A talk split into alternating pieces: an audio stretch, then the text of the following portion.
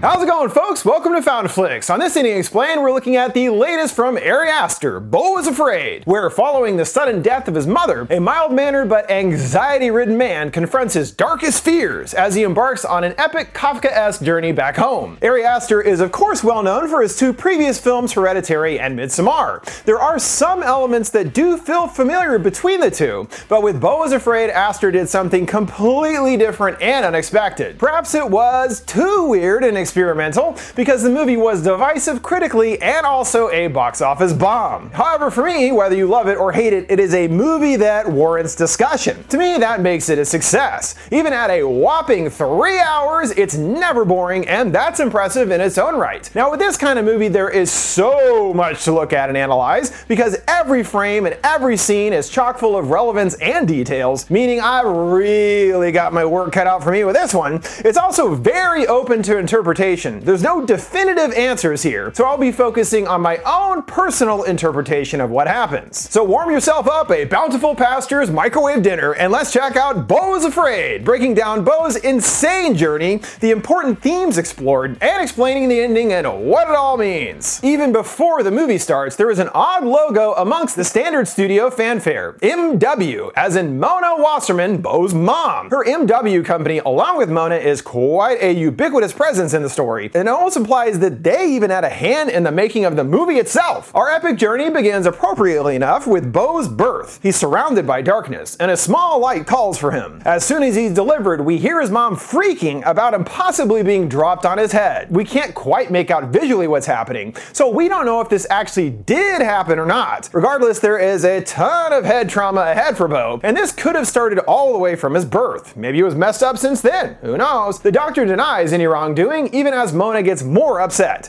He's not crying, he's supposed to be crying, she shrieks. The doc smacks his bare bottom, and baby Beau starts to cry. We pick up many decades later, and Beau has become a frazzled bundle of nerves and anxiety, worried about literally everything in his world. He brings up concern to his therapist about accidentally drinking some mouthwash. Could he get stomach cancer? The therapist knows that one time won't do anything, but this already illustrates just how much fear Beau lives with at all times. Perhaps the biggest source of fear fear and guilt is his mother. She calls him, which he screens, and learn he is going to visit her for the anniversary of his father's death. Beau sighs that he had that dream again, seeing a flash of him as a child being forced into the tub by his mother. This dream will become of great importance as we fill in more details. The therapist inquires how he's feeling about heading home. Beau says, good. It's been a while, but it's only been a few months really. The therapist is curious if he feels guilty about that. Beau doesn't answer, but the doc concludes that he he must. Guilt, especially regarding his relationship with his mother, is probably the biggest source of problems for Beau. The doc is curious if he has any kind of plans or expectations regarding his visit. Beau doesn't really answer, and suggesting their relationship is quite toxic, ask Beau if he went to a well that made him sick, would he go back to the same one expecting it to be safe? Beau contemplates this idea, twiddling his thumbs and emitting a gentle hmm. Since his current anxiety meds aren't cutting it,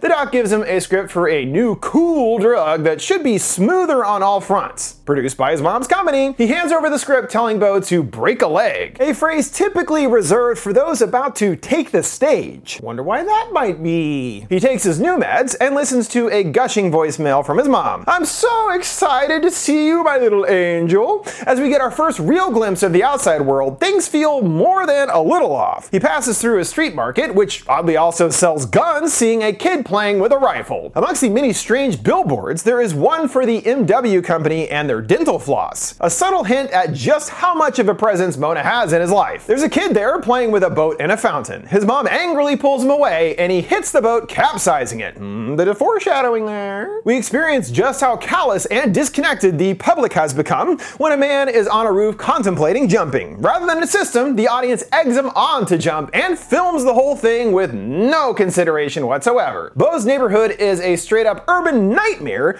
filled with a bunch of seedy looking characters and just straight up violence going on in the streets. At a soup truck managed by a family that become important in a little bit, one tattooed man takes his bowl and complains that it's too hot. From the other side of the street, Beau runs up in a full sprint. He rushes towards his apartment, getting the door closed just before the tatted man catches him. Well, that's scary. On his apartment door, there's warning of a brown recluse loose in the building, and of course, it's scampering around Beau's pad. He microwaves a hearty, bountiful pastor's meal, another product product from his mother's company. He says hi to a picture of his dad, which is oddly double exposed, making his face impossible to make out. On the news, there's a concerning story regarding a crazed attacker in the area known as the Birthday Boy Stab Man, who has racked up a total of 28 attacks so far. Beau takes a statue out that he bought for his mother. The statue itself a symbol of motherhood and writes a little note on the bottom. The pen dries out, and when searching for another, he comes across a picture of a girl, Elaine. This really gets Beau thinking, hearing distant ocean sounds spilling from his memories. He gets tucked into bed and does his best to drown out the constant arguing and sirens blaring outside. Even though he was asleep, a neighbor strangely slips a note under the door asking him to turn the music down. There's no music. As the night drags on, more and more notes are left, growing more aggressive. Suddenly, a neighbor proclaims that it's time to dance and cranks up some hard techno, loud enough to rattle the walls. Beau sticks his fingers in his ears and loses track of time. He wakes up running late for his flight and hurries to get packed. We get a glimpse at Beau's airline ticket, which I earmarked because I was curious to see where the story supposedly took place. To my surprise, he's located in Corrina Corrina, referencing the 1994 film starring Whoopi Goldberg and Ray Liotta. There is some similarity too between the plots, dealing with a man struggling to move on after the death of his wife. Also funny, what's the airline? Why Air Liotta, of course. What a weird detail to include. Aster has a strange sense of humor. On the way out the door, he forgets his floss and runs back to retrieve it. In the literal seconds that he was gone, both his keys and his luggage have vanished. He asks the maintenance guy about it, and he's no help, only chuckling, You're fucked, pal. He first calls his landlord, but she thinks that he's a solicitor and hangs up. That means he has to call his mom to explain what happened, and she oddly doesn't seem to believe him, turning cold after saying he won't be able to make the flight. She proceeds to guilt trip him, moaning that she can come to visit him next time, so it's not such a pain. He assures her it's not a pain, it's never a pain. She goes quiet again before saying that he'll do the right thing. He doesn't know what that means, asking, Well, what does that mean for you? He is still adamant that they can fix this somehow, but mom coldly hangs up on him, illustrating how much impact his mom has on him. As soon as the call ends, the cacophony of outside noises rise to blaring levels, his anxiety completely taking over. He stares at the deadbolt and imagines someone kicking it right open. This really dials us into Beau's psyche and his overwhelming anxiety. He suddenly has this very real to him fear of someone breaking in. However, Beau has no control over these feelings, and to him, this reality is 100% possible. This again clues us into the whole incarnation of the world we're seeing. We're experiencing everything from Beau's anxiety ridden POV, where everything you imagine can go wrong does go wrong. He takes more of his medication, but is fresh out of water, the bottle adamant to always take it with H2O. Of course, the water is out in his apartment, and he tries to make himself throw up the pill. Peering out the window, there's a convenience store just across the street with a big old pallet of water. It might not be worth the risk though, seeing chaos outside, including a dude poking another dude's eyes out. A search into the drug's side effects brings up an article about someone that actually died from not taking the required water, inspiring him to venture into the outside world. He cautiously approaches the front door barrier that protects him from outside. He grabs a phone book and sticks it in place to jam the door open. He psychs himself up and makes a frantic run through the streets. It's almost like a war zone of activity until he makes it to the store. He quickly guzzles a bottle of water, but has more issues when his credit card gets declined. He fishes through his pockets for cash, watching as his biggest fear unfolds right before his eyes. The street people start making their way into his building right through that open door. By the time he gets the change together, pretty much the entire neighborhood has broken the barrier into his building. He gets back just in time for the door to be closed right in his face, trapping him in the streets. A long haired dude ominously stares at him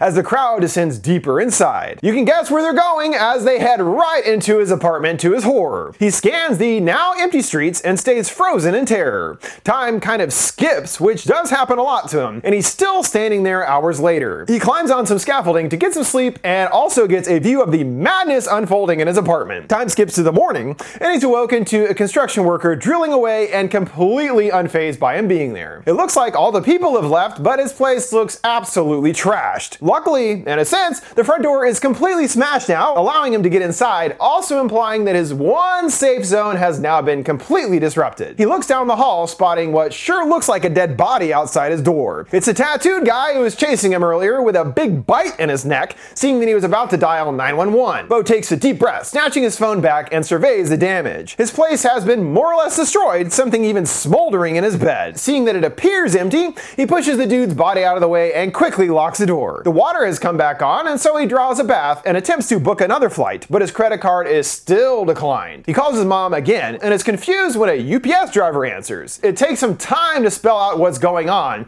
but it sounds like Mona was killed when a chandelier fell on her head. It's like it evaporated, the driver describes. He only came in because dogs in the area were going nuts, there was a weird smell in the house, and the front door was wide open. They both hope it's just a misunderstanding. It can't really be his mom, right?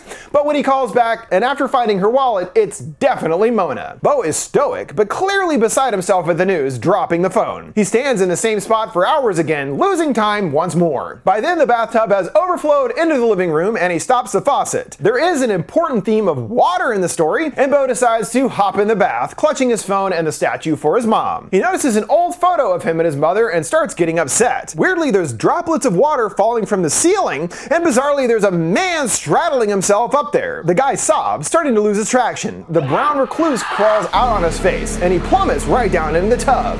The two tussle in the water in a big bundle of naked confusion. Beau gets free and runs outside completely Billy Bollocks. He comes face to face with the birthday boy stabber who has just claimed his latest victim. He runs over to an officer for help, but he thinks that the statue is a weapon for some reason, demanding Beau drop it. He keeps freaking, screaming for Beau to freeze. He doesn't want to do this. A confused Beau makes a for it, and the stabber runs after him. Out of nowhere, a truck crashes right into him, sending him flying through the air. This feels like a literal representation for the big news of his mom passing. He's literally been hit by a truck. There's sounds of water, and he's back at the tub memory. His mom starts screeching angrily at him, and the memory twinkles away. He comes to in a teenage girl's bedroom and meets his saviors as well as the people responsible for his accident, Grace and her husband Roger, aka the people running the soup truck. He not only got hit, but afterwards the stabber got him good in the tummy and his hands. Man, that's bad luck. He notices what looks like an ankle monitor, and Grace excuses that it's for monitoring his health. Yeah, sure it is. Beau starts breaking down. Was that a dream? Is his mommy really dead? Grace coos that it must have been a dream, and Beau squeals in anguish for his mom. The family has their own issues and trauma, the most prevalent being their son Nathan, who died in combat. There's a shrine to him and everything. Raj chuckles that it's time for dessert already, doling out handfuls of pills to his wife and the big man Beau. Raj brings up something else of concern he found when looking him over. His testicles are severely distended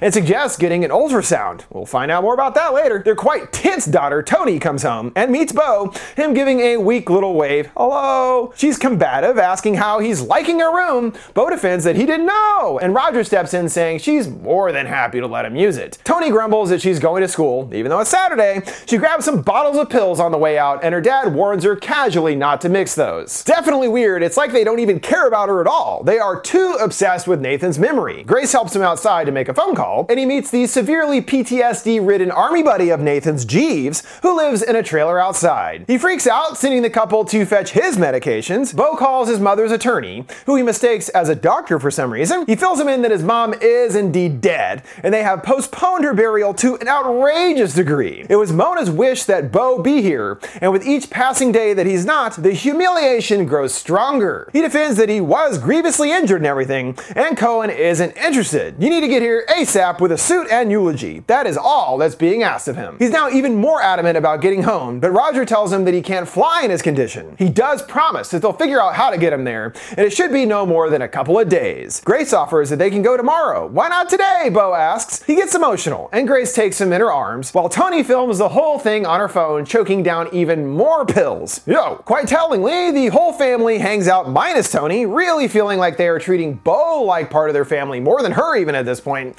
an obvious replacement for her dead son. In an interesting kind of metaphor for Beau's character, they are working on a puzzle of Nathan, and he has the box in his lap. In the puzzle of his life, he has all the pieces in his possession. The problem is he doesn't know how to properly utilize them. Also interesting is a strange headline in a paper Raj is reading regarding celebrities wanting to be buried face down. This was quite common in the Middle Ages and was reserved for those considered outcast, criminals, or seen as cursed. He heads to bed and finds monogram PJs along with a note from Grace there, again, obviously using him as a replacement for the hole in their family. He comes out later to Toni on the couch and apologizes. He was just going to the bathroom. He tells her that he's happy to trade the couch for her room. He's leaving tomorrow anyway. Toni refuses and he says sorry awkwardly a ton of times and thanks her before returning to the room. Not even getting to use the toilet because he's so eager to not upset her. It's a bit ridiculous. Through the window, he sees Toni stomp over to Deep's van, banging on the door door, most likely in search of more pills, which she really needs. There's another time blip to the morning, and Toni is freaking out over him using her toothbrush. Her parents are unfazed, and Raj asks how he's feeling about the big day. Beau isn't too sure. He feels that he won't know until he actually gets to her house. But his travel plans are thwarted when Raj is called in for emergency surgery, and Grace has some big meeting that she can't miss. So Raj puts it on him to decide is tomorrow okay? As Beau cannot stand up for himself in any capacity whatsoever, he clams up, meaning he won't be leaving today after all. Really making it clear about the Nathan replacement thing, Grace hands Beau a big mug with an N inscribed on it. Don't forget to hydrate, she tells him cheerfully on the way out the door. He finds a strange note under the mug, reading Stop incriminating yourself. Whatever that means, he chases after them, wanting to know its meaning, but they're already gone. He calls Cohen again and spots an odd man lingering in the backyard. With some time on his hands, he goes online to confirm his mother's fate. He finds a news video on the subject where she is described as an industry titan, also including an interview with the UPS driver, Bill Hader, in a stealthy cameo. What really impacts Beau, though, is when they talk to another woman, Elaine. Could it be that same girl grown up from the picture? The sight of her triggers something in Beau, causing him to puke all over the computer. Toni enters in a rage. What is wrong with him anyway? He promises to clean it up, and she tells him to come along. She's taking him home. He's confused. What about Roger? And she shouts at him, Who do you think told me to take you? He hops into a minivan with her friend, who starts immediately filming him on her phone. Toni scoffs, Aren't you a little old to be adopted? I'm not adopted, Beau responds in confusion. Yeah, you are, she chuckles. She offers him a mystery joint and insists that he smoke it. If not, she'll get her friend to rip out her hair and blame it on him. Major yikes. He finds he is unable to escape and has no choice but to take a toke. He at least wants to know what's inside of it, and she only admits that it contains three things. Yeah, what three things, I wonder? It must be pretty potent stuff, as Beau starts to quickly lose himself to the drugs, going into a full on glassy eyed appearance. Can you die from this? He groans and starts to really freak out and cry. Jeez, dude, losing his shit. The girls laugh at him, which all turns strange and echoey before fading away. He looks out the window, seeing they're back at the house. He attempts to get the girls' attention, oddly hearing seagulls squawking. He looks back in the window, now seeing adult Elaine in the reflection. This flashes him back to another water based memory when on a cruise vacation with his mom, where Beau and Elaine had a brief fling. They both notice her with her mother, and Mona smiles, Look, you're not the only kid here. They have an odd encounter later when he hears her in the halls knocking on every door, announcing that there's a body in the pool. He waits for her to show up to his door, and they go to check out the body together, facing down in the pool. Someone fishes the body out, and Elaine asks him to take a picture, the same one from his drawer. They see her again later, and Mona gives him some strange advice. Only women know women, she states. That's the truth, while men are blind. She says it's not a criticism, in fact, that's their charm. In order for him to bag someone that confident, he would have to match her, implying that he can't, but she smiles that she should be so lucky to have Beau. In fact, any woman would be lucky to have him. He's just gotta commit completely. He's suddenly back in the house, and it seems he is still tripping balls. His mind drifts back to the boat, and mom debates turning in early. Unless he wants her to stay up, they could go stargazing. Beau stays mum, and she elects to go to bed. Here we see some surprising behavior from Beau as he sneaks out of the room to meet up with Elaine and do some stargazing of their own. At the buffet, we see that even in his younger age, Beau is already riddled with fears and anxieties. As they pass by each of the foodstuffs, he comments on the potential danger hidden within, like hiding razor blades in eclairs. She rapid fires personal questions about him, learning that she hates her mom and that they are both virgins, not too much of a surprise there. But in Beau's case, he pipes up that he has to be a virgin due to something genetic, and this is what actually killed his father. She rolls her eyes and informs him they're allowed to kiss and starts loudly, quickly counting down from 10. He finally makes a move and, true to his nature, apologizes. She returns the smooch and her mom shows up to drag her away. Later, she bursts into their room, screeching that her mom is taking her off the boat. She wants him to wait for her, and oddly says that she loves him before giving him a big kiss. Mona is baffled, along with me, by what's going on here, and Elaine's mom whisks her away. Mona shouting after, Was she the one? This moment must be at the very least a romanticized version of his memory, if it even happened at all. They only hung out for a few hours, maybe. No way it was this great love story as is being presented here. Back at the house, Toni has unleashed Jeeves upon Beau, trying to attack him with a back full of needles. Raj dopes him up even more, promising that it's all under control. And Raj knows that he'll be ashamed of his behavior in the morning. With Grace, it seems that she has something to tell him, but Raj interrupts. She whispers to him to tune to channel 78 and hands him a remote. He clicks to the number, and it's a live view of the room he is currently in. Beau is befuddled and waves to his tiny self on the screen. He tries rewinding, and it goes back several minutes earlier to when he was with Grace. Why not try fast forwarding as well? He sees sees Toni enter and then picks up the speed, glimpsing several moments that haven't happened yet. Just as in the footage, Toni enters looking more frazzled than ever. She's convinced herself that Beau is here to replace Nathan, so it's time to paint the walls in his new room. She haphazardly writes his name on the walls, while Beau sheepishly tries to get her to stop, knowing how important this room is to Grace. Toni continues flipping her lid, demanding that he get messed up with her. When he refuses, she yells that he has already failed his stupid test. Wait a minute, test? Everyone pretending that he's some sad old orphan makes her want to puke. Beau pleads that he'll do whatever she wants, just let him leave. She goes even nuttier, encouraging him to drink some paint. If he doesn't, she threatens him with more video evidence of what he did. What did I do? Beau wonders. She calls him a puss and helps herself to a healthy heaping of the paint. In another room, Grace hears Beau sobbing and finds him holding Toni covered in paint. She accuses him of being responsible, him defending he didn't do anything. He tried to stop her. And the normally warm Grace turns on a dime. She scowls, I see you now, replacing my son with a demon? With a demon, she shrieks repeatedly, slamming him into the wall. She intends on killing him, going for her son's sword on display. With quick thinking, Beau leaps right through the glass door, running for his life, muttering, This is bad, this is bad. Grace growls for Jeeves to tear him apart, and he flees into the woods. Not paying attention, he bonks right into a tree, knocking him unconscious. More head trauma for this guy. Now, word from this week's sponsor, Hello Fresh, America's number one meal kit. The new year is a great time to start fresh, and if you're looking to save money, eat better, or stress less, HelloFresh is here to help. Their meal kits feature fresh ingredients and chef crafted recipes delivered right to your door. That's right, no need to go to the grocery store, and it saves you money. Leave all the meal planning and shopping to HelloFresh, so all you gotta do is get cooking. I just ordered a box for myself, and I can't wait to see what I get to cook. Even better, there's no chance of getting bored, as HelloFresh has more options than ever. There's over 45 weekly dinner options, and even more market add on items available. Also, right now, they have a special offer where you can get free breakfast for life. That means you get a free breakfast item with every HelloFresh delivery. So go to HelloFresh.com slash endingfree and use code endingfree for free breakfast for life. One breakfast item per box while subscription is active. That's free breakfast for life at HelloFresh.com slash endingfree with code endingfree. He comes to later and wanders in the woods for hours, every cricket chirp and snapping twig putting him on edge. He randomly encounters a pregnant lady, Penelope, who takes him to her weird, hippie, wandering theater troupe camp. There's also that odd man seen in Grace's backyard who starts following after. He meets several of the other group members and learn that they are all orphans as well. The Orphans of the Forest, they're called, though some of their parents simply abandoned them rather than dying. A cue goes off, and it's time for the troupe to strut their stuff. Another guy asks Beau if he'd like to join in, offering him a choice of wardrobe. As he says, they like to blur the line between the audience and the play. Elsewhere, Jeeves, now with a shaved head, is running purposefully, with Grace's words to tear him apart echoing in his head. He follows after a signal from that foot monitor. See, I told ya.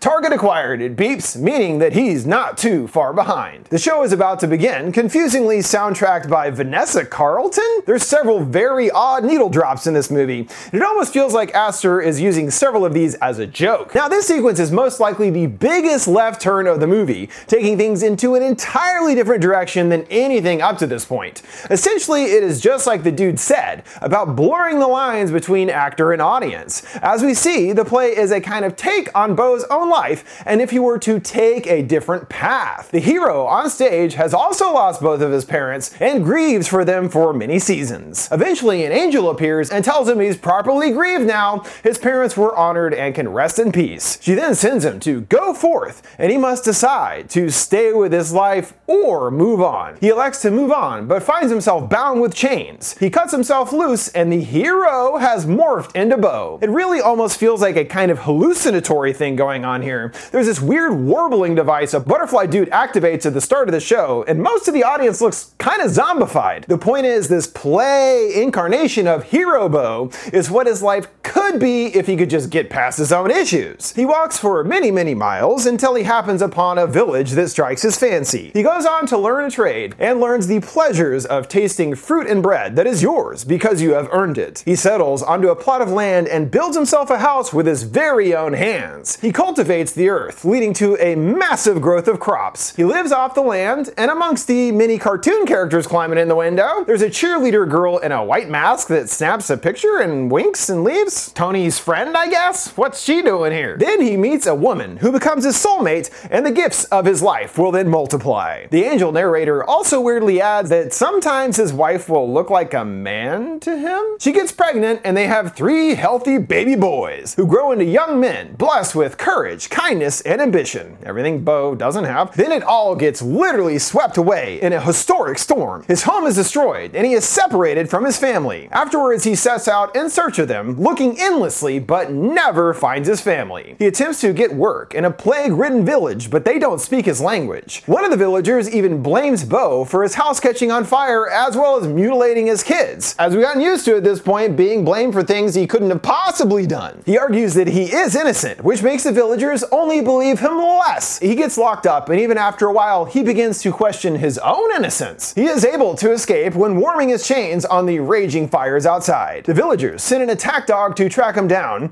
as the angel says he won't know, but he will sense it. Hmm, sounds kind of like Jeeves, honestly. He starts recording his adventures into a log that over the years becomes many logs. He spends several years in the wilderness and has become one with nature. Abandoning all comforts has conditioned his mind to a new way of seeing. He eventually grows old and stops on a mountain range, and after all this time, he wonders if his family ever existed in the first place, seeing them in a mirage in the water. In the water! He reaches a point where he can't travel any further, and Beau begins to cry. The angel asks why he's crying. Well, because he searched for his family until the end of his life, and he's still alone. She tells him that he shouldn't be crying for his misfortunes, but for his sins. She reveals to him that his family has been looking for him as well, but he was so caught up in himself that no one could find him. She again tells him to confess, and Beau doesn't understand exactly what he did. You know, she replies cryptically, confess. In a big moment of self reflection, he admits that he's been a coward his whole life through tears. He then finds himself back into the normal woods, trumpets sound, and he awakes as if by miracle at the foot of his original village, still in cardboard form in the real world. The narrator continues that even though no one will recognize him, the town itself does seem to remember him. He happens across a play, and despite being hungry, spends his one last dollar on a ticket to My Beautiful Sweet Boys. Reality collapses in on itself as the play on stage continues his tale, with his wife reading Beau's story to his boys. She even makes reference specifically to not long after he took a seat, he saw the details of the plot are eerily similar to his own life. Beau rises to his feet, proclaiming, This is me! This is my story! The boys come down to join him and they have an emotional reunion. My sweet boys, Beau cries. As for their mother, she was lost for good in the flood. The boys saying that they were raised as orphans. Sensing a trend here, they're curious if they have any other family, and Beau mumbles that they had a grandmother saying her head before trailing off. What about their grandfather? And Beau is brought back to another crucial memory. Young Mona explains to him that his dad Harry died on their very wedding night and the moment in which he was conceived. It happened at the moment of completion. He had a heart murmur just like Beau does, learning that his grandpa and great grandpa died the same way. Harry thought that he was different, and Mona does feel guilty as she egged him on, wanting a child of her own. However, even in spite of all the trauma that harmed her so, it also resulted in the greatest gift of her life in Beau. The boys are like, uh, can that really happen? Yes, he nods, and that's why he's never been with anyone. They're confused, then uh, how did he have them in the first place? This paradox snaps him out of the dream reality, back to watching the play with Penelope. He's suddenly not feeling well, which he isn't surprised by, and offers him some kind of concoction that she says helps her. In gratitude for all of her kindness, he gifts her the statue originally intended for his mother. He then turns back, noticing that strange man is sitting nearby. They exchange some stilted back and forth, and the man reveals that his father is alive. He says that he knew him after Beau was born. He and his wife used to work for Mona and would act as caretakers for his father, as his parents were both in debt to Mona. Who are you? He Eh, it doesn't matter, he shrugs. He starts to leave, and Beau becomes convinced this man could actually be his father. The beeping sound on his monitor gets more rapid, and the hero on stage calls out to the fair stranger before him. A knife is launched, going right into his chest. The hero Beau is gone for good. Penelope runs off, and the strange man yells for him. Dad, he shouts back, and out of nowhere, he explodes in a burst of blood and dust. Jeeves storms onto the scene, opening fire on the camp with a machine gun. Beau runs off into the woods, the bullets ricocheting off of trees all around him. The pirate guy manages to wing him with a guitar, causing Jeeves to tumble, and the gun keeps firing, blowing him to bits. He still manages to hit the incapacitate button on his controller, taking Beau down again with a small spark. We're then back to the bathtub scene with a bit more context and a different POV. Young Beau sees his reflection in the water. Interestingly, it's actually young Elaine there dumping a bucket of water on his head. Though as she leaves, she is replaced by young Mona, also seeing a second Beau there. He acts quite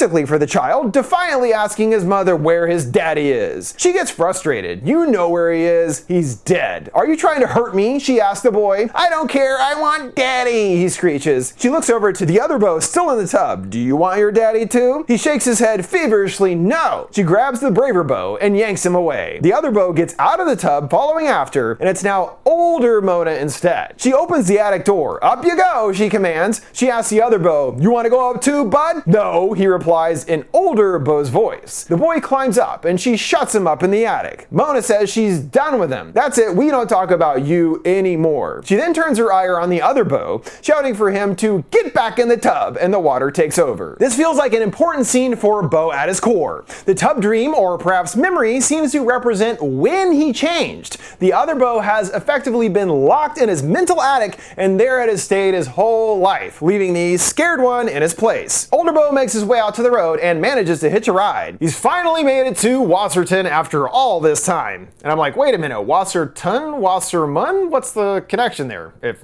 any at all? They roll up to his mother's fancy digs, and it looks like they are already breaking down from an event. He asks an employee, and yep, the funeral has already happened. They could not wait any longer for him to show up. As he approaches the house, there's a strikingly huge statue out front depicting a woman lovingly clutching her baby. Well, that certainly illuminates how Mona sees herself. He listens to the eulogy on tape, boasting of creating a super business beyond her wildest dreams. There's mention of Beau, who they say elected not to be here today. I guess her death is significant enough that a plaque has already been mounted at the spot where the chandelier crashed. There's also marked graves for each member of the family, one undated and waiting for Beau. Hmm, pretty morbid. He looks down the landing, seeing her headless body in the coffin. Come on, there's no way they do an open casket for a lady with no head. The pastor concludes that it was her last wish to play her favorite song, the very nose Everything I Own by Bread. While the wistful song fills the air, Beau goes down a memory lane of sorts via all the stuff around the house. There's tons of pictures of him when younger, yet strangely amongst the collection is one distinctly from earlier in the movie. Another wall fills us in on the meteoric rise of Mona's company. The journey began in 1970, and we see ads featuring Beau as a kid for things like ADHD or allergy relief medication. There's another ad for the delightful Bountiful Pastures meals featuring a family, and that's definitely young Elaine there. As he gets older, the products advertised reflect this for things like pimple cream and anti-depression meds. His mom also dabbles in real estate, seeing a poster advertising Beau's exact apartment building, with the erectus ejectus downstairs and everything. It's specifically touted as a rehab center for people that have abused their pharmaceutical medications. I did wonder about that. There do seem to be a lot of pills flying around in this world,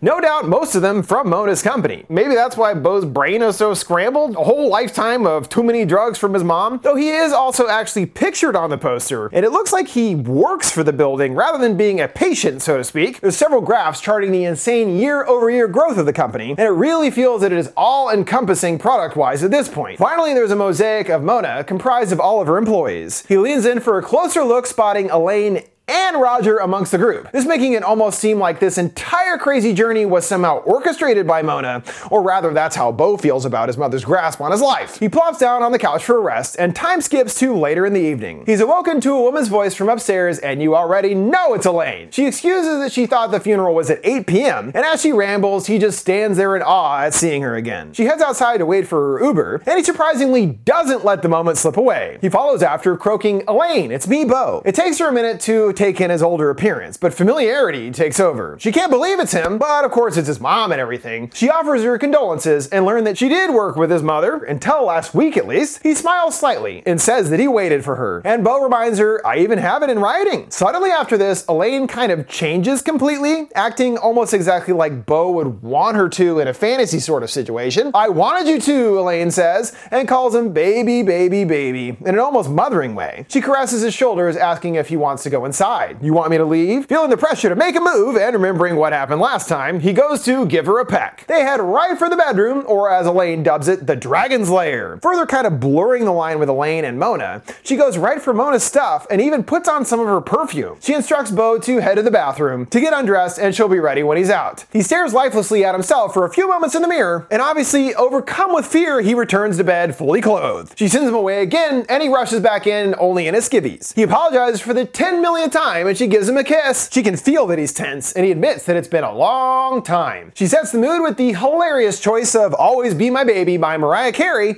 and gets an MW branded Johnny hat in place. They get down to business, and Beau soon has trouble keeping the wolves at the door. He starts screaming for her to stop, but it's too late, and the floodgates spring open. Beau coughs and sputters, muttering, Oh my god, in relief. He didn't die! As he says, he thought that he would die his entire life. Well, that's a relief, I'm sure. Elaine wants to keep going and soon lets out some serious moans. Thank you, thank you, he chants emotionally. And Elaine has suddenly died right on top of him, just like his dad supposedly did, and her appearance, at least in the eyes, resembles Toni's demise. He pushes her off and shields his eyes in horror from the sight. Shockingly, there's another voice heard in the room, that of his mother's, scowling for him to, oh, keep going as if she's not even here. Wait, what? She's alive? She immediately gives him shit for taking so long to get here, and then to defile his supposedly dead mother's bedroom. But Beau interjects that he knew she wasn't dead. He recognized the birthmarks on the body as belonging to their longtime maid Martha. He can't believe that she would do that to Martha, but it's no surprise that she volunteered thanks to a fat offer of cash. So much that her entire family never has to work again. She says it was worth every penny because now she knows everything. She further pokes at Beau, calling his story of the stolen keys a flagrant lie. She can't help but see through his blatant lies and falsehoods. She rattles off some other supposedly heinous examples of her boy's behavior, including gifting her the same CD two years in a row, which he also gave to his high school counselor. The nerve! Or how about the time he bought her a kitchen set a week after she publicly swore off cooking?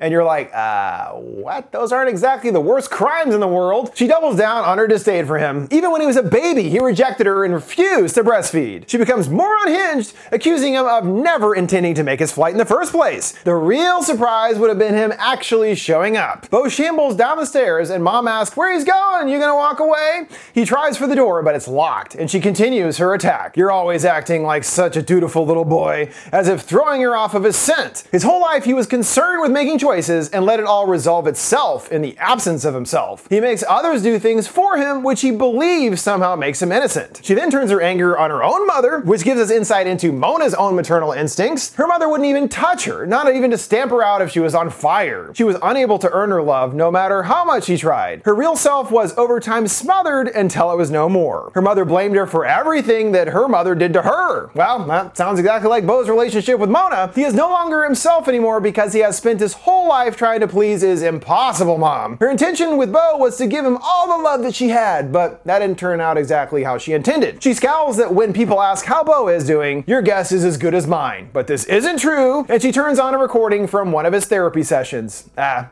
Pretty sure that's legal, whatever. In the recording, Beau details the difficulties he faced when growing up and coming into his own. Mona would take any of those changes personally and would make her sad or mad. She'd feel bad about whatever it was until Beau stopped doing it. Again, literally sounds like the exact same setup with her mom. She took his autonomy as a betrayal. In the recording, he gives an example that she would shower him with love, but if he didn't give it back the exact same way, Mona would take it as him trying to hurt her. The love was conditional, the therapist asked. Yes, Beau agrees. Dr. Friel joins the fun and Mona asks him to put on her favorite session. It's regarding the ubiquitous dream, which Beau has been having since he was little. He even recognizes that there was another, more braver version of himself. The other Beau is able to ask about his father, while our Beau was too afraid. So she sent him away, locking him upstairs, and never talked about him again. Friel is curious. What does he want to know about his father? The truth, Beau shouts now, while in the session he is not so certain. He says he even met his dad, so why did she lie to him? You want the truth now? Yes. Well then follow me, she orders. She guides him up the stairs that lead to the attic, but was taken aback. The attic? But no one is allowed up there. Mona alleges that she kept some things from him for his own protection. That's why she kept all this from him. Beau scales the stairs into the attic, Mona calling after she'll be right behind him. This is like my dream, he mumbles, exactly like my dream. Mom shouts angrily, That wasn't a dream, you stupid idiot! It was a memory! and slams the door on him. He finds a flashlight and discovers that other version of himself still trapped in the attic, now weak and shakily holding out a food bowl. A strange voice says his name name. My beautiful baby boy, don't be afraid, it says. In the uh, most bizarre moment of the movie, an alarm is triggered, revealing the voice is coming from a giant penis monster. Yep,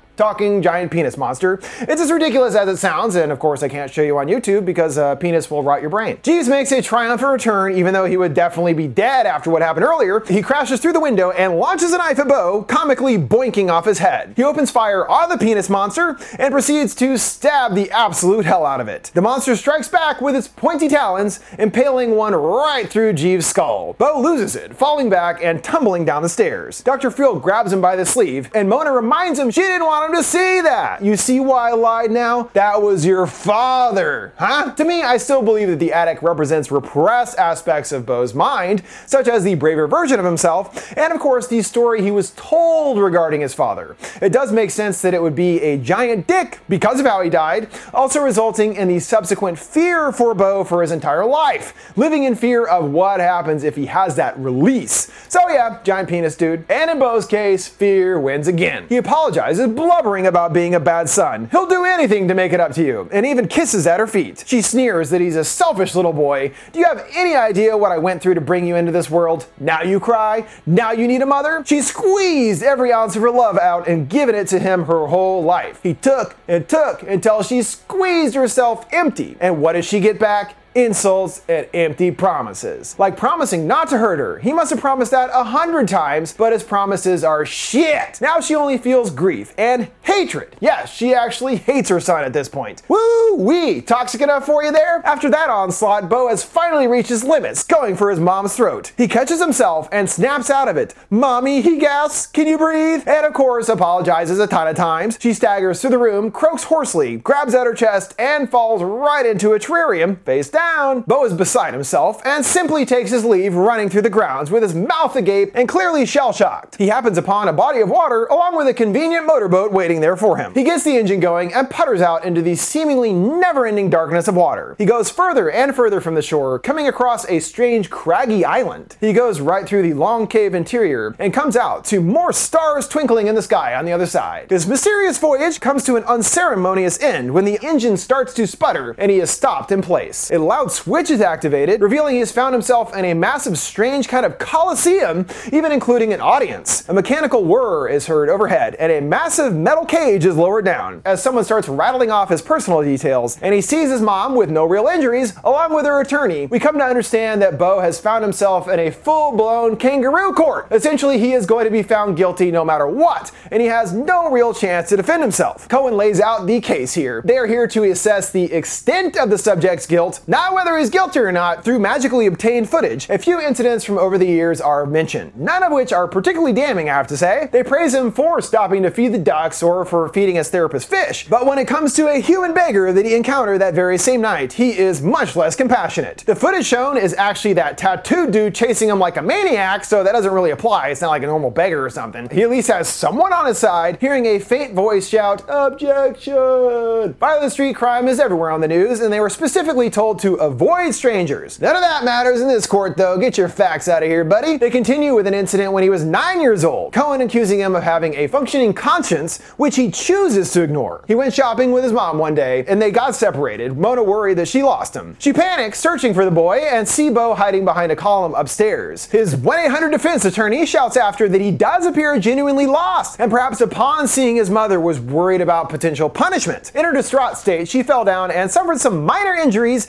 but but Beau still didn't intervene. He was afraid, the attorney blurts out. Then another incident when he was 15, and he was in the rare case of hanging out with other boys. Hoping to impress them, he invited them into his mom's wardrobe, where they went through her dirty laundry and even stole some of her undergarments. Oh god, they pressured me, Beau groans at the scene, and his attorney agrees. Well, no more help from that guy as some goons come out of nowhere and toss the dude over the side and he smashes into some rocks. Cohen still isn't done, bringing up that moment at Rogers where he posed the question of when to leave. He damns him for further postponing an already delayed trip and asserts that it was due to the subject being panicked at the idea of returning home. Beau defends himself that he just didn't want to put Roger out. He had the surgeries and everything. And if we believe the mosaic, he was working for Mona as well anyway. Beau was adamant. He stayed with his mom's coffin and cried for hours when he did get home. He obviously cares. The next grievous transgression was gifting Penelope, or as he refers to her, that pregnant slut, the statue intended for his mother. She offered to return return it to him, and he insisted that she keep it. Now, we didn't actually see anything like that happen either. She just bolted when Jeeves showed up. So again, it's not even based on any kind of facts whatsoever. Mom is gripping at the metal railing so hard that she snaps it right off. Then there's an ominous flurry of trumpets and a pounding drum. He gets to his feet, but finds his legs stuck, echoing hero Beau's previous plight. Beau sobs for his mommy to help, and when she stays silent, turns to the others. Someone out there, please help! The engine is set ablaze, and he looks teary-eyed up to Mona. He then oddly calms down, as though accepting his fate. The boat rattles, and Beau takes a deep breath. The dinghy violently capsizes, just like with the kid in the toy boat at the beginning. After it topples over, there's a massive geyser of water that erupts, and this is one thing that Aster has commented on, and it is supposed to represent an ejaculation. Nah, thanks. Thanks for the deets there, Ari. It honestly does come in handy when we're trying to put the bigger picture together. One sec. There's bubbling and sloshing from the boat that soon ceases. We then hear Mona screaming, No, my baby, no! Which we heard all the way back when he was born. Makes sense to hear that on the other end of his life as well. The audience chatters for a few moments before they slowly start to file out of their seats until there's no one left. Right, so how do we piece together the past three hours of madness? Well, as I mentioned, I believe that it is a more metaphorical journey of Beau experiencing all those various elements of life. I don't think what we see happen directly, but it also feels like there is some element of reality there. This is where the perspective comes in, as we are experiencing everything from Beau's perspective. It all harkens back to that one definite fantasy moment when his door is kicked in. You fear the worst and it feels real, even if in reality it is unlikely. To me, the entire world is presented with this same POV. It's through the lens of Beau's eyes, reality but cranked up to 11, representing all those anxieties of his actually being real. Again, his reality. As the journey goes on and things become more surreal and dreamlike, it's almost as though his reality is taking further control in a sense, leading to more impossible and crazy things occurring. Just keeps ramping up, like we are seeing all these swirling memories and thoughts and fantasies going through Beau's mind. So of course, his anxieties and guilt regarding his mother would manifest in this supreme conspiracy test thing with everyone he encounters in his entire journey involved in some way. Of course, that's how overbearing he feels about his mother's presence. It's no surprise that she would go to such great lengths to have an excuse to tear him apart for simply failing her once again. This seems indicative of their entire relationship. Even if everything we see isn't exactly reality, it does feel like it must be based on reality in some way. We can tell from that very first phone conversation how Mona has kind of weaponized guilt against Beau. He is desperate still to please her, asking in confusion what she wants. She more or less uses this undying devotion against him, the power of guilt being a huge motivator in every step of Beau's existence. Mona honestly kind of ruined her son, whether intentional or not. It really all kicked into gear with that story about his dad's death. This instilled a deep fear into Beau, and most likely made him withdrawn from relationships, uh, especially in relation to women. It's almost a way to control Beau as well, and make it so that Mona can never be replaced in a sense. It's also worth noting that when Mona is revealed to be alive and during her whole dressing down, there is never even a mention of the sex thing. She literally just watched him do the act, and it was such a huge thing in his life. This makes it appear that she might have made the whole thing up. It's really like she's been grinding him down starting at an early age, convincing him that taking any kind of control of his own life would more or less be a betrayal of her. So he retreated further and further into himself until he became the bundle of nerves and guilt we see in his adult life. It's really Mona's fault that he can't do things for himself. She created that problem in the first place. And now she's upset that her son is too scared of the world to find his way through it on his own. She has neutered him in more than one way. Tying us back to the ending, Mona constantly berates her son for innocuous, in my opinion, grievances. This has been going on his whole life, blaming him for things that he either didn't intend to do, and in some cases didn't even do anything at all. That continues on with the trial, finally wanting to take him to task officially for all of his years of wrongdoing. The ending shows us that after being told how bad he is so many times, Beau has convinced himself that he is guilty. Ultimately, he chooses to believe what his mother has beaten into his head his whole life. He is guilty of everything that he's been accused of. He deserves his fate in the end. And it's only in his death that he finally gets that moment of relief that he has been unable to attain. That brings us to the conclusion of this in-depth explained video for Beau is Afraid. I feel like there's still a ton of stuff to explore that I wasn't able to cover, so let me know if you'd like to see a follow-up vid. And don't forget, before we go, you can send me requests for any movies or TV shows you'd like to see me explain by sending them my way on any of my social media accounts at FoundFlix. What did you think of Beau is Afraid and its ending? What's your interpretation of the story? Let me know your thoughts down in the comments below. Make sure to like, subscribe, and follow. Thanks for watching FoundFlix. See you next time.